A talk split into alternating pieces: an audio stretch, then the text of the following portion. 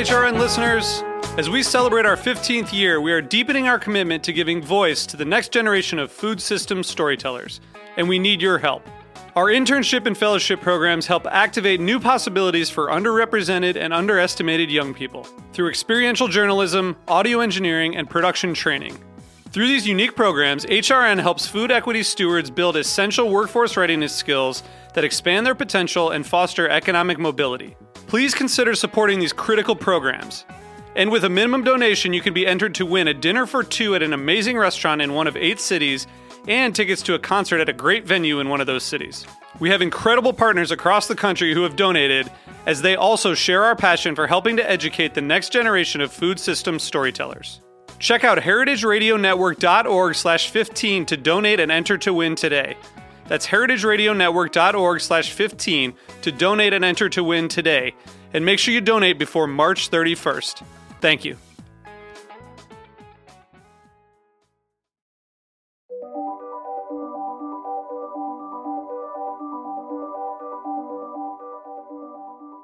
This episode of HRN on Tour was recorded as part of the 2020 Niman Ranch Hog Farmer Appreciation Celebration. For the past 21 years, Niman Ranch has hosted a Hog Farmer Appreciation Dinner in Iowa to celebrate their community of independent U.S. family farmers.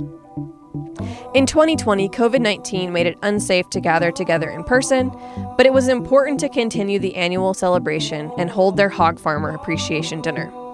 This series of special virtual events took place between August 5th and September 11th. We hope you enjoy listening in on some of these conversations. Hello, everyone. Welcome. I'm Joe Fassler, Deputy Editor of The Counter, a nonprofit newsroom covering the business, politics, and culture of American food. You probably know this already, but this channel, it, this panel is the future of grocery retail. It's the second in a series of events for Niman Ranch, Niman Ranch's 22nd annual Hog Farmer Appreciation Celebration. Niman Ranch has organized a series of events featuring luminaries like Michael Pollan and Dr. Temple Grandin, as well as virtual farm tours, chef and farmer panels, and more, all to celebrate their network of independent family farmers. Visit NimanRanchFAD.com for more information. So, for this event, we're going to be talking about the dramatic ways that grocery shopping behavior has changed this year digging into what changes are temporary, which are with us for the long term, and what this means for the farming community. Throughout the panel, I encourage you all to put your questions in the comments section. And towards the end, or the, the little chat room there, and towards the end, we'll have our guests try to answer as many questions as we can. Um, so I'd like to introduce our panelists. We have a, a really amazing group here to talk about uh, the grocery sector and, and just the, the, the truly astonishing uh, changes we've seen um, over the past months. And by do, uh, I thought the way we could do that, um, though this panel will be about trends with staying power, you know, things that are going to stick around and how we might emerge from this change. Um, I'd like to just hear a little bit about everyone's last six months. So when you um, introduce yourself, uh, just tell us a little bit about what you've gone through through the lens of your work, um, even if it's obviously temporary, even if it's obviously you know emergency measures. Um, that could be a good way of setting the stage for the conversations that we're going to have about longer term trends. So let's start with uh, Kevin Kelley, who's the principal co founder of the architectural design firm Shook Kelley. I had the pleasure of um, of profiling Kevin's work last year, and and Kevin, one thing that was really interesting in that piece, which was called uh, "The Man Who's Going to Save Your Neighborhood Grocery Store," is we talked so much about strategies that uh, you know regional grocers can use to get people in the door you know whether it's putting a restaurant in the grocery or you know or, or focusing on on all these exciting uh, ways to make people want to gather in a place. Well that's really gone out the window uh, in the past months. So why don't you go ahead and introduce yourself and let's just hear a little bit about what your clients um, have have been seeing Thank you, Joe, and thank you guys for letting me uh, be involved in this. Uh, my name is Kevin Kelley. As Joe said, I'm a principal and co-founder of a firm called Shook Kelley. Um, we're architects, and we also are graphic designers and merchandising designers and uh, brand strategists, and we develop new prototype stores for grocery stores. Um, what we've seen in the last six months has been fascinating because our whole business is about convening consumers in place and helping uh, typically regional or local grocery stores differentiate themselves through experience or through social engagement and that's all been changing. Um, we've we've had a lot of issues with things like self-service salad bars, olive bars, wine bars, cafes. These are all critical factors that help differentiate the local grocery store from, say, the giant grocery store chains that have so much buying power and um, kind of investment potential and capacity. And so, we've had to look at a lot of changes, uh, particularly within the store environment. Um, at the same time, there's kind of been this uh, desire or, or, fear of coming together. We also see a pent up demand that people are trying to find ways to come back out. And so we already see there's big demand for people to come together because as soon as we took out the salad bars, we had a lot of complaints from consumers. And that's just one of many examples. So uh, it's going to be interesting. Um, uh, the one thing that I'm sure we're going to talk about today is uh, e commerce has certainly taken off and familiarized a lot of people that were not familiar with it and kind of gotten comfortable. So uh, the world we're getting ready to go into is definitely going to be different, but I don't think it's as black or white as maybe maybe it's always presented out there. I think you're going to see some interesting models, and probably the biggest difference between buying, which is more transaction based, and shopping, which is more leisure based and experience based. And I think you're still going to have both activities. Yeah. Uh, but they're just going to separate into two different areas. Thanks so much, Kevin. So our next guest is uh, Marc Jonna, who's the co-founder of Plum Market, and and Plum is positioned in, in a really interesting way. I'll, I'll let you talk about that, Mark. But you you know you guys do have an e-commerce channel uh, or a you know online channel that's, that's very strong and, and well positioned, as well as you know the physical stores. Um, so yeah, just introduce yourself and tell us a little bit about how how your work has has been impacted over the past months. Sure. I'm Marc Jonna, a co founder of Plum Market. Started our company over 13 years ago with my brother Matt. So, independent grocer in the Detroit area, Chicago, and soon to be in Washington, D.C. So, uh, we are in the bricks and mortar stores, like grocery stores, as you just said, Joe, but also in the e commerce business.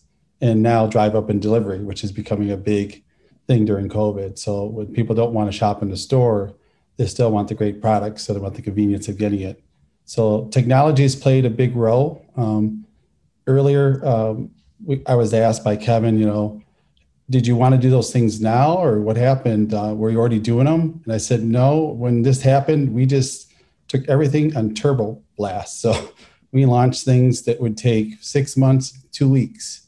Amazing. Uh, we work 24 7 with our teams, and uh, it's been an amazing experience. And I think through adversity is when you really learn the true culture and the true um, determination of your team members and your guests to support you and your vendors. So it's been an amazing, um, an unbelievable experience the last six months. Something I would never have imagined in any movie ever produced, and but I thought it was the most fiction I've ever watched.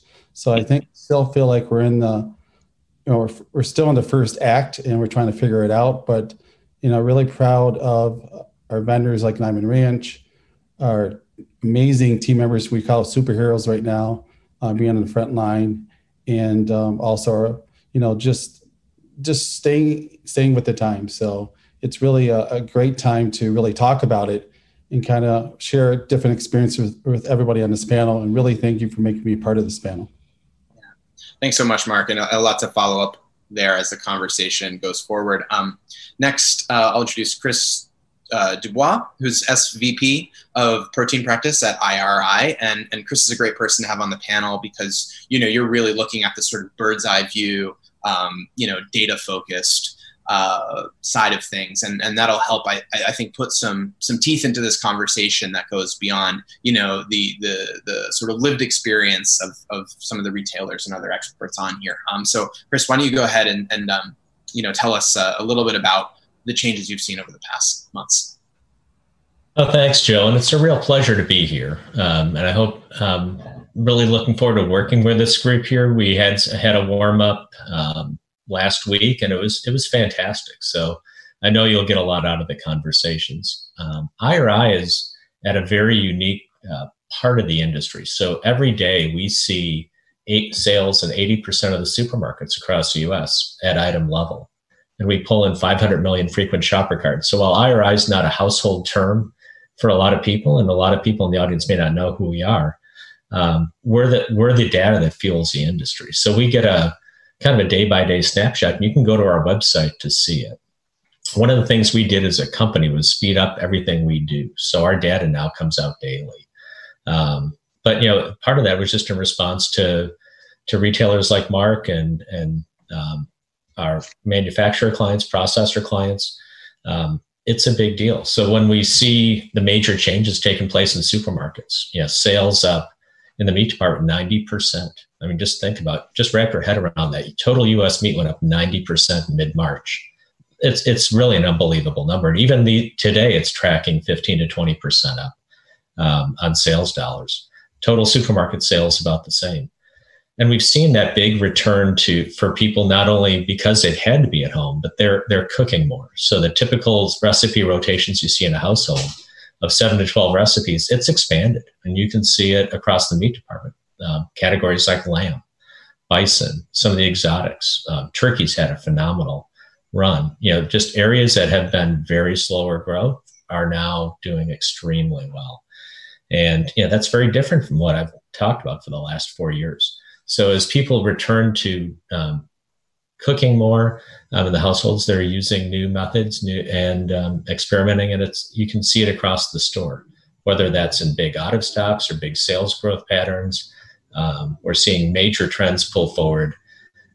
Yeah, that would have taken till say 2025 to hit. You know, so Kevin talked about e-commerce, and you know, we're sort of at the point of where we're at in 2025. Um, so the changes and the, the size and scope of this kind of impact on the supermarket industry has really just been something I've not seen in 30 years, and it's it's been just a uh, just a phenomenal change in terms of how important uh, both the products and the and the stores are to people in their daily lives, and I think that's that's come back in a very big way as well. Yeah, thanks, Chris. Yeah, it, it, does seem like we've kind of gone in warp speed into the future. You know, everyone said e-commerce is coming, but but um, some of these these things that you know uh, retailers like Mark have had to sort of develop overnight or really just insist on just to get by. You know, may, may stick around. We'll talk more about that in a minute. Um, next is uh, Michael Salguero, who's founder of ButcherBox, and, and Mike, you um, you know of the people here, you you may work most directly with uh, you know with meat. Um, producers, um, though, though, though everyone has some some uh, interactions with with that uh, class of, of supplier. Um, but but tell us a bit about your work and, and what you've seen. Yeah, sure. So uh, I run butcherbox.com. Um, we ship uh, what we call claims based meat in the mail, usually on a monthly subscription. We've been around for five years. Uh, this is my third uh, annual uh, farmer appreciation. I'm really bummed we're not doing the dinner because that's like awesome. So I, I, really wish I was in Iowa right now. Um, uh, yeah. So, I mean, once when COVID hit in the beginning of March, um, we saw what everyone saw, which was an extreme acceleration of demand. Um, and we saw on two fronts. We saw it from uh, existing subscribers, existing customers who were trying to get more meat faster. So maybe they didn't believe that we would be able to keep shipping them a box. So they were like, I want it now. Um, and we also saw just a huge spike in uh, new customers um, to the point where we actually shut off our website to new customers because we were worried about our ability to procure enough meat for our current customers. And uh, one of our core values is member obsessed. So we, we wanted to make sure our current customers were um, well stocked. Um, and on the production side, I mean, you know, it's a, it's a struggle. Uh, uh, basically, COVID has gone through a number of plants um, in, in one way, shape, or form. Everyone's had to slow down their line speed. Um, which means less animals can be processed, which means they're backing up in other places in the supply chain. Um, and uh, you know, there's there's that we're not out of the woods by any means on that. I think uh, right now is you know things are decently better, um, uh, but we're we're nowhere close to being um, back to where we where we want to be. Um, I think as far as uh, the the business goes, you know, we work with um, animals raised like Niman animals are raised across multiple proteins. And the other thing that we've seen is a real flight to quality. Um, so we found customers, and it could be because there's a real health scare, or um, you know, they're really focusing on their health more, or because of the cooking. But we're seeing um, claims based. Uh, you know, I go around to in some communities, and claims based is considered kind of this niche thing over here that isn't really a thing, just like e-commerce. And now all of a sudden it's like, oh, e-commerce is here in a big way, and claims based is here in a big way. And um, I've joked with my team while we would never wish uh, the pandemic on on on the world. Um, really, the we could not have found more perfect conditions for a company like ours that really stands for you know the, the animal and humane treatment for the animal and treating the farmer well um, and also delivering conveniently to people's doorstep uh, that, that's really certainly been appreciated. Um, and um, yeah it's been i mean it's been a wild ride. Everyone i'm sure it's just been a crazy wild ride. Every day is a new piece of information. Uh, things that are totally non-linear to where you like what you would expect to happen happen. It's just been a it's been a really uh, I, I, would say agility is the number one thing that has been uh, important during this time for all sorts of brands and retailers and grocery stores, et cetera.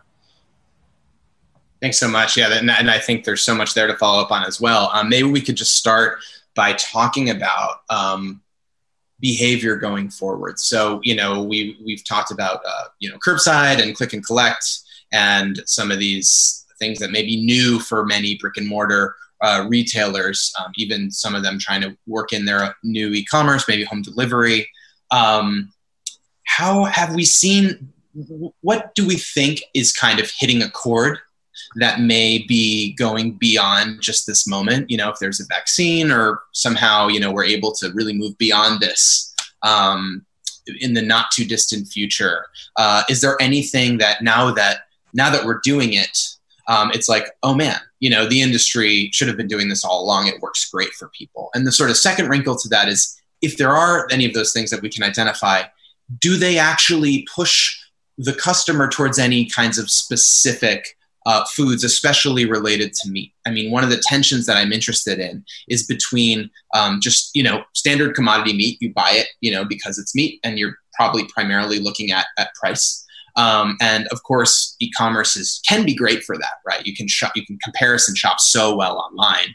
Um, but then, you know, then the, on the other side, brick and mortar is great about, um, you know, sampling and and being able to look at it and evaluate, you know, um, or, or, or to the storytelling capacity um, there, whether it's from a, you know, uh, somebody, you know, from from the farmers in the store giving samples, or there's, you know, great advertising um, opportunities. Um, tend to be associated a little bit more with brick and mortar. So I'm, I'm curious both like what what new patterns of behavior do we think um, might stick around, and do they do they lend themselves well to any kinds of um, uh, you know f- food suppliers uh, in general? And that's just sort of general, I think, for you know for everyone to to maybe think about and respond to. And anyone want to take that on? Uh, I could start. So in the grocery store, you know, we talked about, you know, people eating more at home and trying different types of meats and recipes. And, you know, the younger generation, like I have three daughters, um, you know, 16, 19, and 22. And they're all really into what they eat, into health, into sustainability, traceability. They, they just know a lot more than when I was their age. And with the internet and with the Food Network and everything that's going on in the world, it was there, but you know, people were still not eating us home as much. And when it, we all got for, forced to quarantine together, we started to cook every day, multiple meals, breakfast, lunch, and dinner. So you saw that the family table was coming back into fruition, and people were starting to to cook more. Even if they knew how to cook before, they're they're they're becoming experts now because of necessity. And it's been amazing to see that and they're driving quality. Uh, we're into the natural organic business. So in local, we love Niman Ranch. and we've been selling it for years because of what we believed in. And when our guests, especially a lot of new guests, are starting to come in and try the different types of meats, and especially Nyman, they're getting hooked and they're, they're tasting the difference. They're feeling emotionally the difference because they know the, the, the taste is emotion, they know the story behind it finally because they Google it or they they hear something from somebody else that tells them. So it's it's a great new trend. So remember you said drive up and delivery, ecom, you know, a less grocery store experience because you you shop less frequently but bigger. So your your basket goes from like 25, 30 to over 100, sometimes even bigger. And people were buying as we said earlier, they were buying tons of meats. They all wanted freezers. You know, so they want they were scared we weren't going to have enough meat.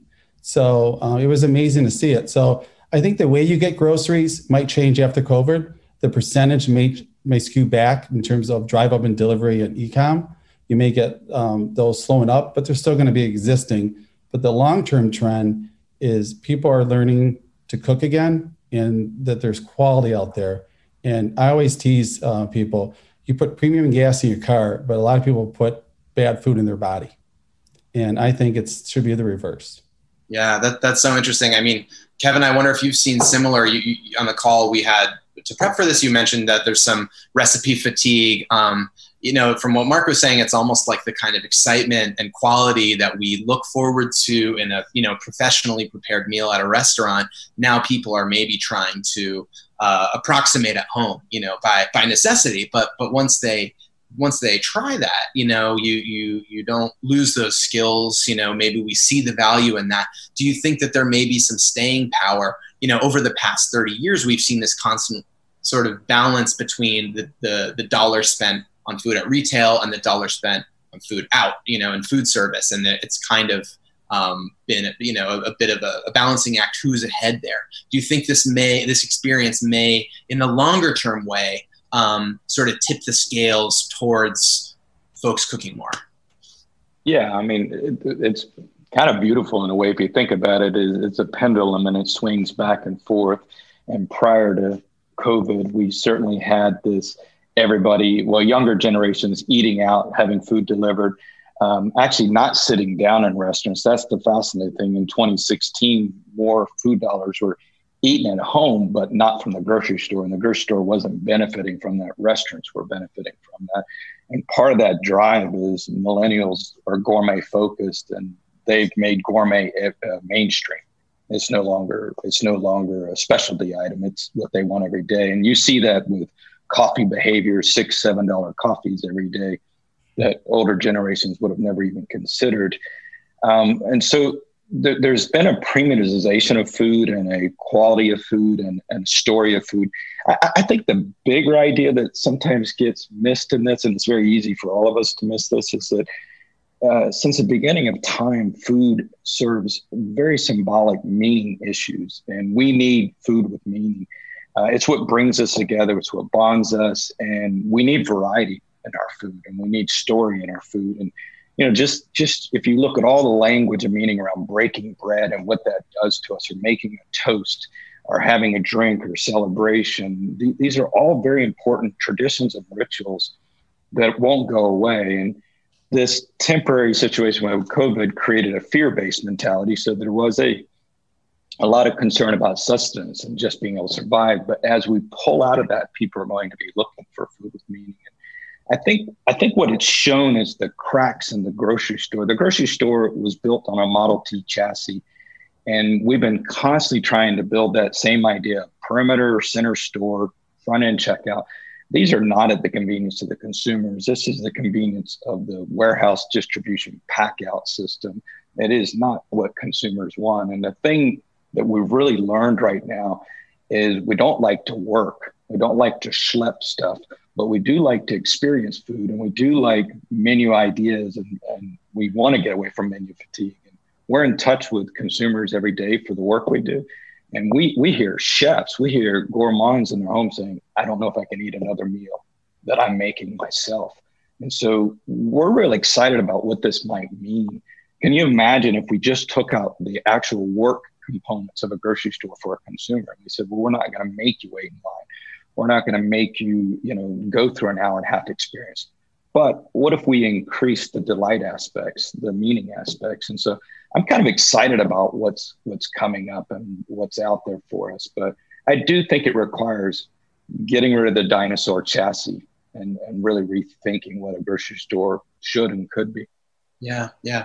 I'd love to talk more about that and you know um, opportunities for storytelling, uh, especially you know online um, or, or, if that really you know has to happen more um, in in place you know when we when we are able to do that better. But before we do chris i'm, I'm just wondering you know just in terms of the sort of retail data that you look at the, the vast volume of that um, you know we all saw this this uh, sort of temporary shortages in the beginning Um, we saw the people stocking up their meat freezers or buying meat freezers for the first time. Now, is that starting to shake out a little bit? And, and as it does, are we starting to see, you know, some some changes in the in the way people um, buy food or, or the, the proportion of foods that they buy, and in a way that you think might stick around, or is it is it too soon to tell? I think since March, we've seen a very good stabilization, at least of numbers across the total store. So it's it's run high. You know, sales have been great. If you see results from most retailers, they've done extremely well. Um, but the big takeaway, I think, is consumers are just shopping differently, and it, it's likely to persist over time. So what we're seeing is people making shorter trips into the store, but they're buying more when they're doing it. So, in other words, that weekly stock up trip may not take an hour. They want to be in and out in half an hour. So, as a result, they're being very particular about what they go after. Um, so, they're looking for the retailers that are in stock on the right kind of products, or they're looking for the categories that make a difference. And so, when a consumer does pick that store, you know, think about fewer trips but buying more. You know, that those retailers are really winning big. So we're starting to see the separation now between retailers as well as manufacturers about um, in the category side. So the manufacturers that can stay in stock can make sure the retailers have the right kind of products. Um, yeah, the out of stocks are still kind of there, especially in the meat department. Um, it's not as bad as it used to be. There's not the, you know, dramatic, gee, there's nothing here except for plant based foods. Um, pictures that you might see in USA Today and others, but um, that's the separation is really happening across the store. So, and what I mean by separations, I mean some manufacturers may be up 10 to 15 percent, some are down 10 to 15 percent simply because of that factor. Um, we're also seeing just a, a, a, ton of new buyers coming into categories. So I, I would just kind of want a, a, national brand sausage company comes to mind, but they're still a small regional player. 750,000 new buyers came into their category that had never bought their product before. So what you're seeing now from a, a retail side and a marketing side is just probably the most important moment from a food marketing side that we've had in 25 years. And it's simply because there are so many new buyers coming in. The, re- the manufacturers that can retain those are going to win in a big way. And that's differential marketing. It's focused on equity and knowing who your buyers are um, to put that in place. I, I, expect to see more share shifts going forward. Yeah. And then finally, e-commerce. You know, uh, Kevin, you touched on it. Mark, you touched on it as well. And yeah, this is something when you see it growing 80 to 100 percent. This the retailers that win these weeks are winning in a very big way. And the same thing for manufacturers trying to make sure they're on that list. That loss of a brick and mortar trip means it's harder for brands to be seen that aren't primary in people's minds. So if you're a second or third or fourth tier brand, it becomes a lot harder to get on that shoppers list to get their attention to have them put it on there because they're used to buying a certain brand or a certain item. Um, so I think we're going to see a shakeout for the manufacturers at some point here of who's really getting behind and helping drive business at the retail level and who's been sort of coasting on, um, you know, over the years on on hardcore trade promotions. Yeah. Um, on that bit. It's interesting. I mean, I'm curious how you know, obviously people who Niman's ta- target audience, I think, is is um, you know the the customer who is looking at more uh, than price and is looking for a more holistic story. You know, a story about about values and and animals and and the land. Um, and uh, and maybe the, those things are, are worth you know paying a little more for. Um, uh, I'm curious, you know, Mike, uh, you don't operate any physical stores. You, have in a way you've always uh, existed within this paradigm that some retailers are now finding themselves challenged with for the first time, where they don't have, you know, they don't have end caps and they don't have trade promotions um, or the ability to really grab the customer's attention in the same way because everyone's so focused on getting in and getting out, as we've heard, or you know, only stocking up once in a while. Um, what have you learned just from your experience of being in e-commerce which i think we tend to think of amazon when we think of e-commerce? You know it can it can sound a little cold uh, it can sound a little more sort of inhuman and transactional i think. You know that's the cliche. Um, but you you know you're selling claims based meat as you said. You're trying you're a storyteller. You're trying to um, give people like the special option you know the thing that they might buy and be excited about because of how good it is. Um, what have you seen? What opportunities do you have there in terms of storytelling um, for folks who are for the first time finding themselves having to deal with the kind of e-commerce landscape. Yeah, so the stat that I've heard that I think is like the most telling is that the average person spends 13 seconds in front of the meat case in a grocery store. 13 seconds. So this idea that you're going to be able to tell a story, explain to them what all these different labels and you know uh, numbers mean, uh, explain to them what grass-fed means, it's just it's basically impossible. People are utilitarian shoppers and they're looking for what they what they want. That's only exacerbated by COVID. I mean, when I go to the grocery store, I put my mask on, I go in, I grab whatever's on the list. I don't look at anything else. I don't look at anybody, and I get out. And that's that's here to stay, right? So um, the the notion that you can't story like you need a grocery store to storytell I, I think actually online is a way you can do way more rich storytelling online in a way that people feel engaged by in a way that i think is here to stay. Um, you know i think uh, you, going back to what do we think sticks um, we looked pretty early on at uh, at china uh, during sars in 2003 so um, China's retail penetration uh, before COVID was about triple the United States' retail penetration. And the, the, the research shows that the jump really happened in SARS. So SARS in 2003 was a big deal in China. Everyone was quarantined to their house. Everyone started shopping online, and it's never gone backwards. So it's only gone up, right? And so I would argue that e-commerce and the way in which people are shopping now is going to stay.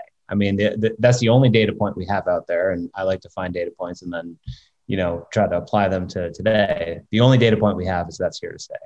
I think the other thing that's interesting with grocery is, of course, online is uh, interesting and is a competitor to grocery, but let's not forget the massive increase that's happened in, from from people who are traditionally eating out who are now willing to cook a meal and so we look at habits, right? We look at if somebody nails a meal, right? If somebody figures out Taco Tuesday and now that's part of their their weekly thing, that's one more meal that the grocery store is going to pick up that um, that the you know traditional going out or ordering in uh, is no longer going to have.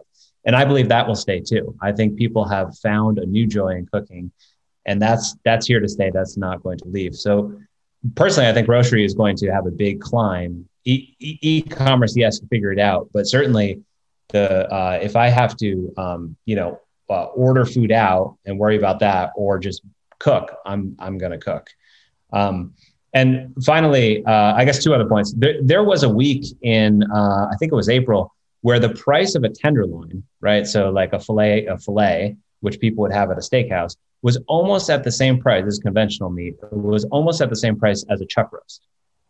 So when you think about like what are people doing, they're no longer going to steakhouses. They're trying to figure out how to cook a chuck roast for the first time, and that's just like a you know mind blowing kind of that. And then that totally changes the the the cutout of the animal, which caused a bunch of problems.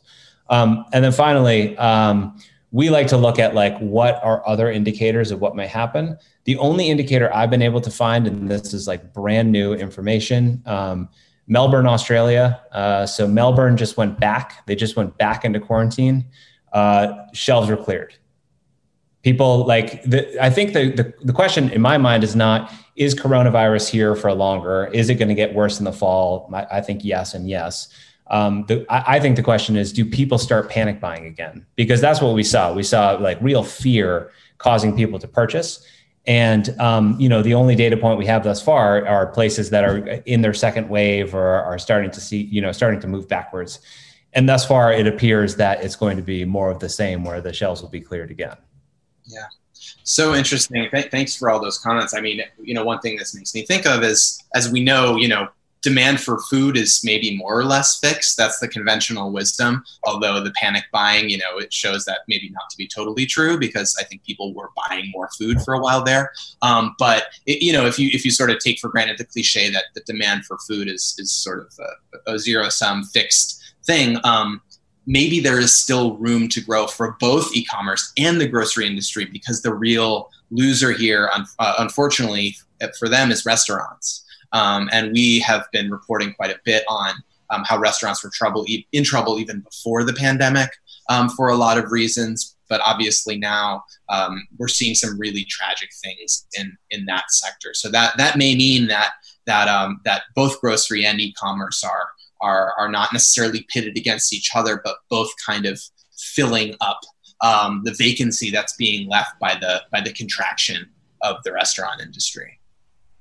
Yeah, yeah I think that's very fair, Joe. Just kind of thinking about it in terms of, of kind of where we see things going. And, you know, it, it, I hate to say it's a forever trend, but it's probably a good one you could bake in for three to five years to say that people have learned to cook at home. And it, that's a big deal. I mean, I've sat around industry association meetings for 20 years of shoot, the supermarket industry and the food industry is always how do we get people to cook at home? You know, apparently the, the answer was a pandemic uh, to go do that because it because it, it's happening. Um, but that pendulum swing is a real one for food service, and yeah, I, there's a lot of other people who can talk about the shape of food service on that side, but I think we're seeing at least a five percent shift over. But and you're right that the big, the, at least the big message that we talk about every day is that e-commerce and bricks and mortar work together it's it's the retailer's brand, the retailer's trust of how they interact um, with the consumer. That's the opportunity, and, and it's about getting that mix right over time. And it's it's really not as much about an either or, but just making it more convenient for the customer to shop at the end of the day. Um, yeah, so, I, yeah. So I, part I, of this is trying to make sure that both, just understanding both can win is is a great message. I think uh, I'd have some comments for both, uh, in between both Chris and Mike's comments, which were great. Um, I, I, think Mike, the way you described your shopping pattern of getting in and getting out is a type of customer. But we videotape customers, we watch customers, and um, and it actually breaks down in terms of age and gender. And many customers don't shop that way. Many customers, uh, men tend to shop very fast and walk at a really fast gait and get in and out but a lot of customers like to pick products and touch products and read labels. And um, and it's not so much they can't read labels online it's just we're sensory based human beings and we need our we use our senses to make decisions. In fact none of our ideas that are in our head uh, they have to first come through our senses. And, and this is a hard wiring thing. And you see this in online purchases because people tend to set up a queue list and then they don't break that norm. No matter what we try to do online, we have a hard time getting them to change their mind. I think what's interesting between your business and Amazon's business is that Amazon is selling a commodity that's a known commodity, and I I think what you sell is ideas and inspirations and solutions on how to live a better life and how to eat better, and that is what the consumer is really dying for. Is I need ideas, inspirations, and solutions. And I'm looking for the editors out there that can bring me those ideas. And a couple of surprising things we've seen. We we work with you know 25 different grocery stores, some low price, some high price. Our premium grocery stores are doing great. They're doing double what the traditional grocery stores are doing. So our premium ones are are fantastic right now. They love this.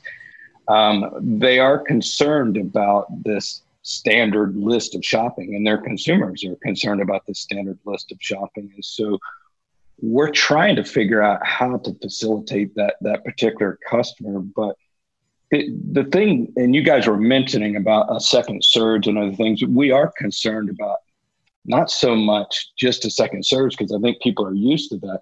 What happens if we have a food supply scare or a meat scare, something which you know we all know the locusts come after the rains and so that has got people a little bit nervous. And so we've been trying to redesign the grocery stores around this idea of, of cleanliness. And we used to do this in the 70s and 80s. We used to have very sterile stores. And then we went into very uh, gritty, earthy stores.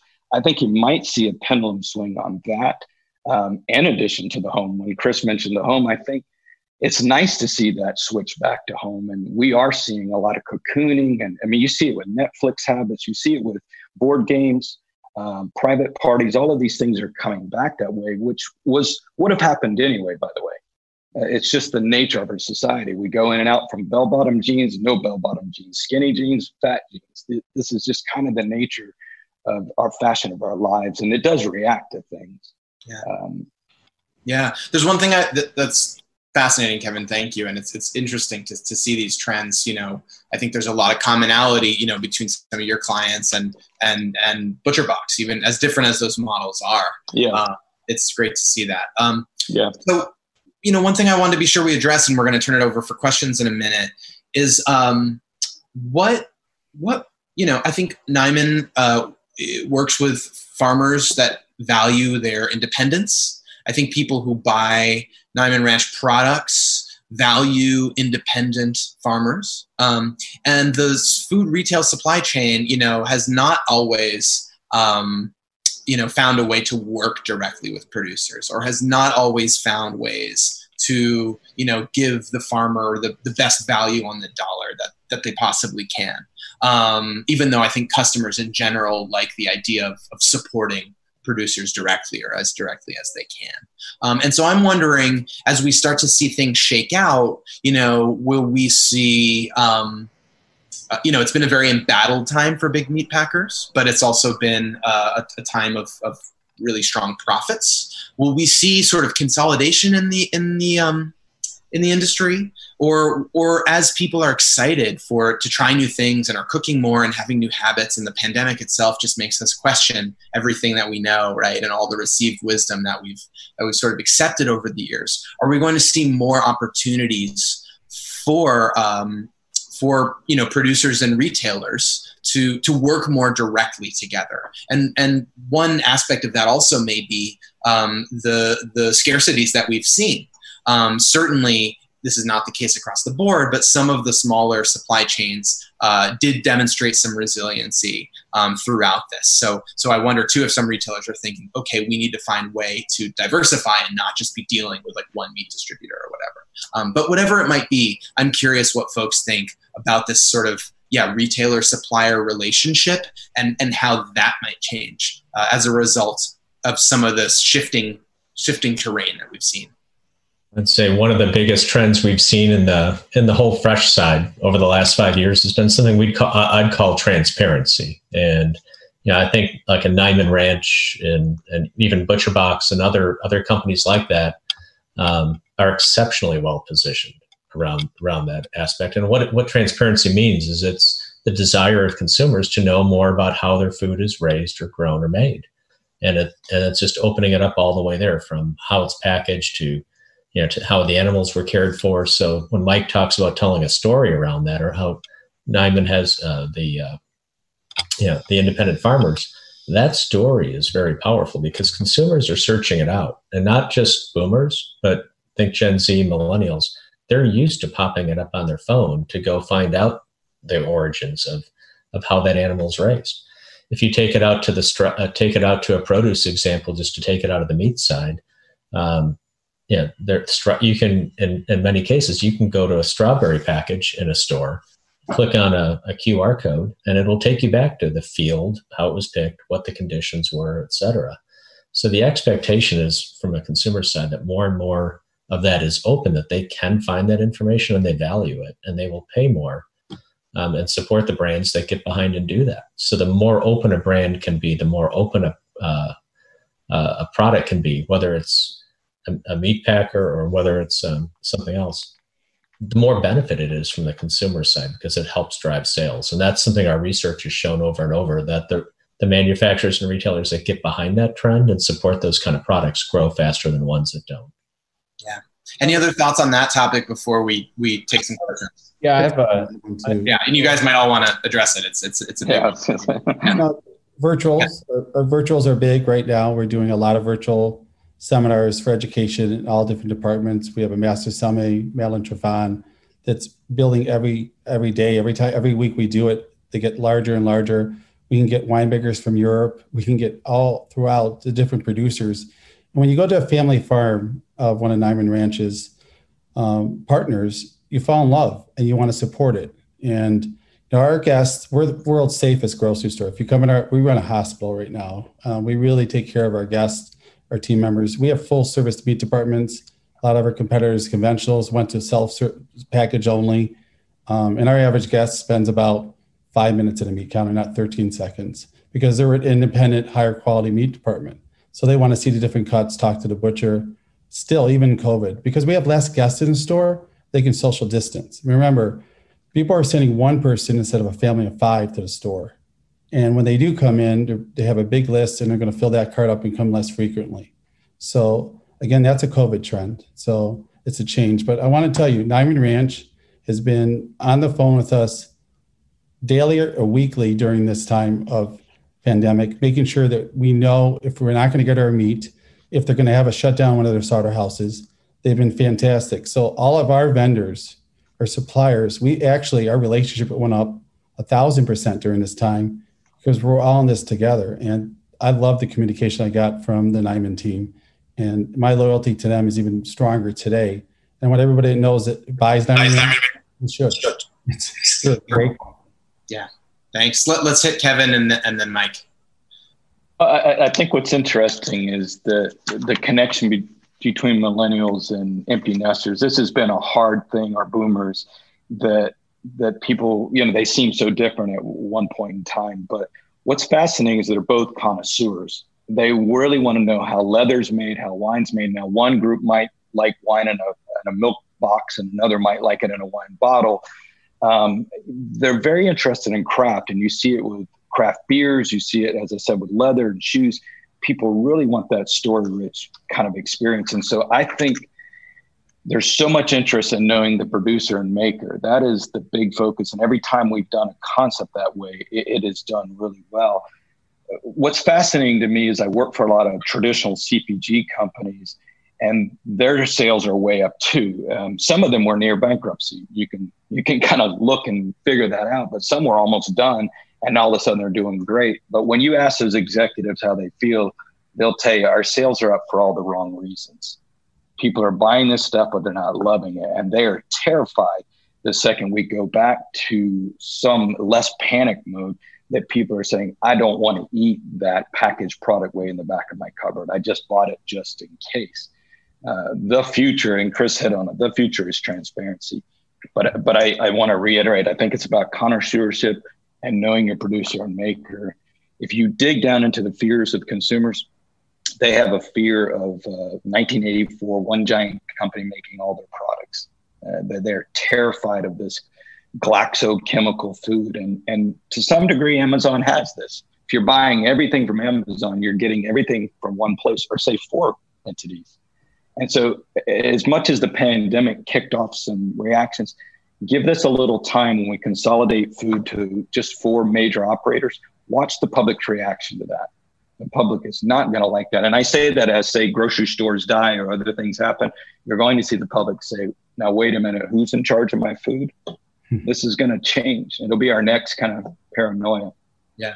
Mike, did you have a thought there you wanted to share? Yeah, I do. I think, um, you know, one of the biggest challenges for any retailer right now is trying to predict what Q3 and Q4 look like right? So we saw this huge spike of demand in the in the spring, and now it's been softened. I mean, it's still 15 to 20 percent above where it was in terms of meat, but it's not 90 to 100 percent.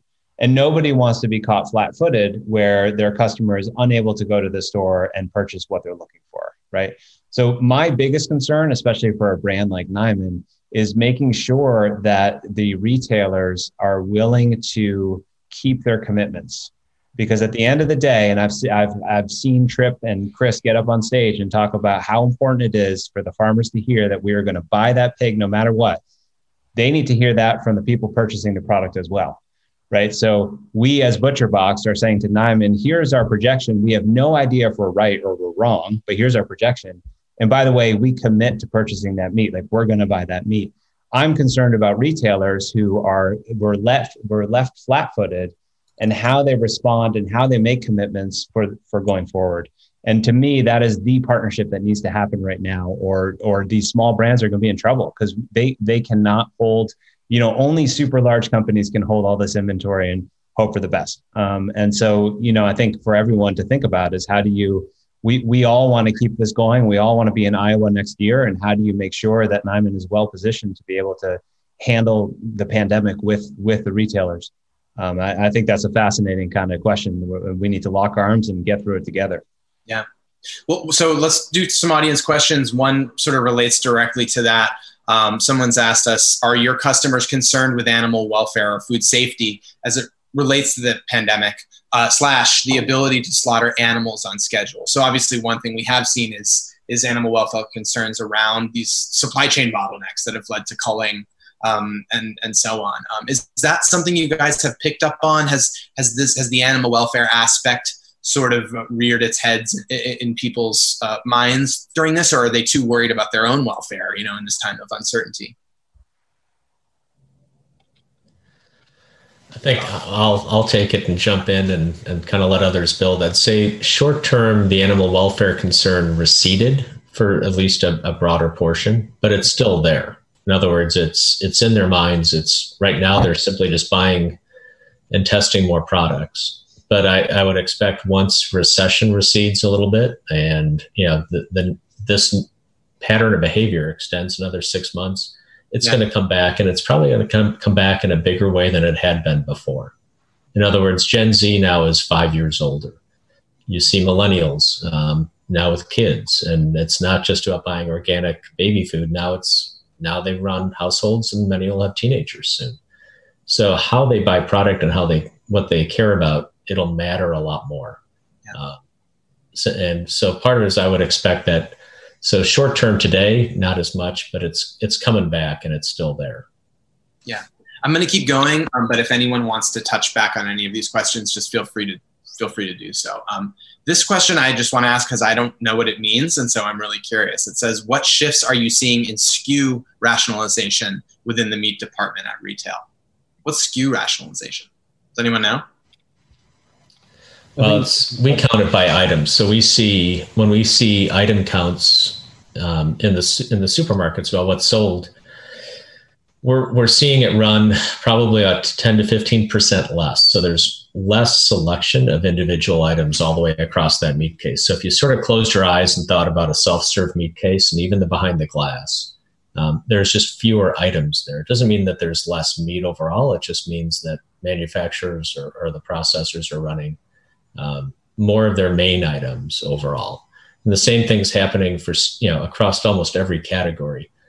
You know, canned soup, it, it's really hard to go find if you, if you have a you know a niche flavor soup that you really love, you may not find it um, simply because it's not efficient for those manufacturers to run, and they're really just trying to keep the the shelves stocked in many cases. Um, kind of so whether yeah, so, so, whether it's hot dogs or soup or or you know pork chops, it, it's you're seeing that kind of cut. Behind this, the, the meat counter, what happened was a lot of people were short on staff, so they couldn't cut as many different types of meat. So they're just going after the faster ones in our stores, we went after the restaurant industry and hired a lot of chefs to become cutters. And our selection was as large during COVID as before. So we had a lot of guests buying all the different cuts because they were getting, you know, tired of the same meat every day. So they wanted different types and they were trying different varieties of meat or chicken or, or seafood that they never did before. Got it. Um, okay, let's see. We've got five minutes left, maybe time for two questions. Um, what changes would you like to see in the meat processing sector that support your needs in retail?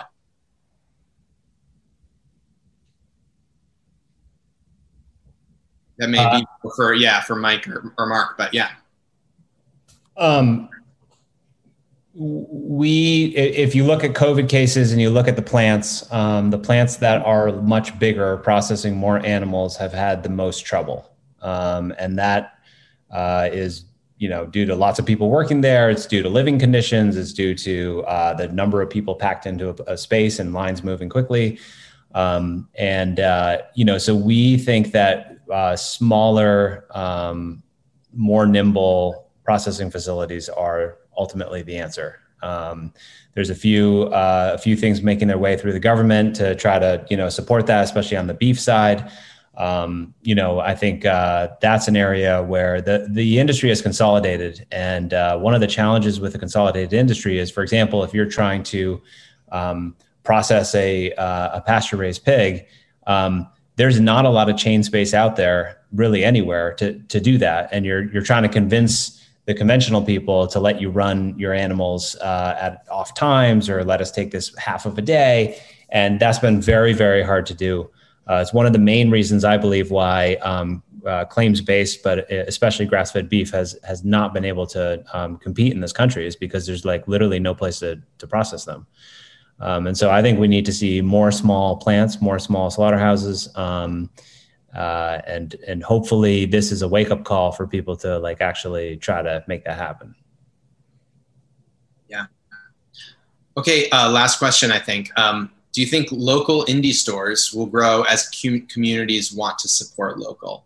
Um, maybe a, another way of, of, of, framing that might be, you know, um, will we see more smaller scale specialty retailers or, you know, or things like Butcher Box, you know, neat kind of niche uh, solutions for targeted at a specific customer who wants a, a, a really specific product? Um, or will this, you know, as, as chaos sometimes does, just sort of benefit uh, the, the entities and organizations that already have the most power? I can take that. Um, as an independent, you know, if you look at the life cycle of independence, not a lot of them go out of business. I mean, the bigger chains that go public, they have difficulties and stuff like that. But my brother and I are very, very uh, proud of the independents in the United States. Uh, the grocery store industry, especially the independents, are becoming very respected. I became one of the most popular people in town. People were texting me, calling me. you know, they were just happy that we're supplying their families because they, they know us. So I think that the independents are, are only going to thrive um, going forward. The big boxes will always be there. The Amazons and WalMarts. There's a, there's a need for everything, but I think the independents will never go away. Not not if you care and love what you do.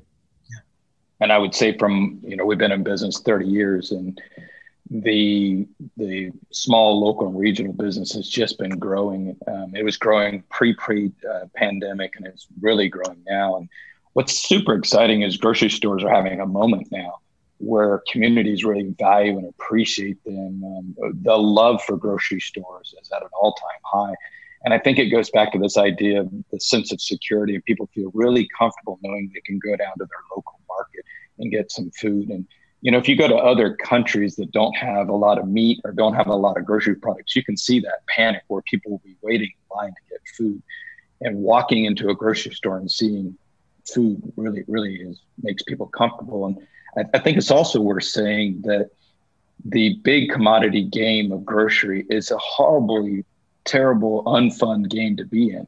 It's all about efficiency. It's all about the lowest price. It's a it's a death match of who will play chicken, where the local and regional ones are able to charge a slight premium for a better value equation.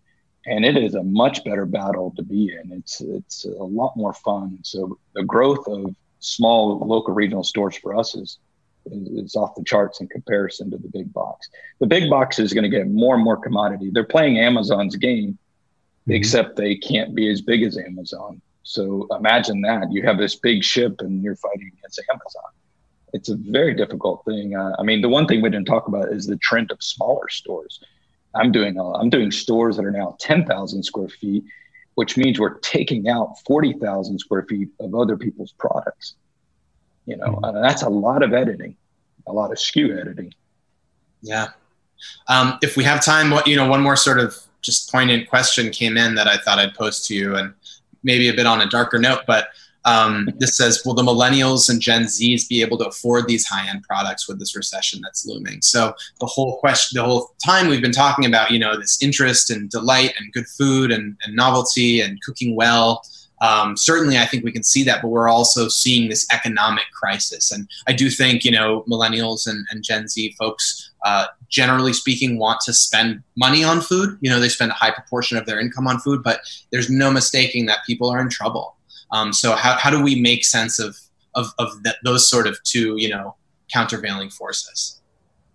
I think it's sort of a mistake to kind of lock in on millennials and Gen Z, you know, as, as primary buyers. So if we when we segment the entire U.S. based on um, desire to buy organic, natural type products, um, the second biggest segment is what we call enlightened environmentalists, and those are older older people, you know, retired or getting close, um, usually a little bit more educated, and they have have means, but they're the second biggest consumer set um, in terms of activity. Um, and, and also just kind of consider that upper income Gen X are the parent or Gen X are the parents of Gen Z for the most part. So if you think about upper income Gen X, they mimic a lot of the the Gen Z behaviors in some ways because they influenced them over time. So that's a long-winded answer, and I apologize for saying older people buy claims-based meat too. um, on that bid, and and from that side, and they will have, um, yeah, they they will have means. So it's not about just a 23 year old trying to buy something. We've been shocked. Well, I think from the how much premiums they pay. Sorry, just we we continue to be shocked uh, with the premiums the millennials pay. We keep waiting for it to go down, but if you look at the Netflix accounts and the game accounts and the iPhones and the Postmate charges, they're paying premiums left and right, and we can't seem to. Uh, we're trying to figure out when that's going to go out, and when we drill into it deeper, we find it's, it's going out in terms of they're not buying cars, they're not buying fashion the way they used to, they're not buying trips uh, they're not doing restaurant experiences. They're not doing bar experiences and liquor. These things are categories that our other generations had. And so we have not seen it happen yet in younger generations. And uh, I mean, we're a long way from soup lines if you still have an iPhone. Yeah. And I think, Kevin, you hit on it. I just, the, the experience of buying certain products and having the meal around that is a big part to the younger generation. So you're right; they will spend differentially on things that matter, especially experiences or or things that they truly value. And, and you nailed it; they don't buy certain items as well. Yeah, um, that traditional generations might have. If they have to make cuts, they'll they won't cut food. They'll figure out something else to afford the higher quality food for themselves. And portion size, you know, they don't. Sometimes you don't need eight ounce pizza steak. You can go four ounces per person. And, and eight ounces of vegetables. Our food portion size in restaurants, you know, has really made people think they need to eat a lot more than they really do. So you can eat really healthy uh, with the right yeah. proportions, and and and you can afford it. Food is still very very inexpensive in the United States, especially. yeah, thank you all. We we've got to wrap. Um, uh, this has just been a really enlightening, fascinating conversation. So thanks for our panelists and thanks everyone who who tuned in online. Um, as I mentioned at the beginning, this is the, the the uh, part of a series of events from Niman Ranch for their hog farmer appreciation celebration, which really is an amazing thing to do uh, in real life, but it's also been exciting uh, virtually this year as well. Uh, the next event, I believe, is next Wednesday. Um, that's actually animal welfare came up on on that um, on this uh, session, and that will be the the topic of that. It's on on levers for change to improve animal welfare. Um, so you can re- visit NimanRanchFAD.com for more information. Thank you all so much for your time. Um, to the panelists, to Niman for having us, and for everyone who tuned in. Thank you guys Thank you. very much. Thank you. Thank you.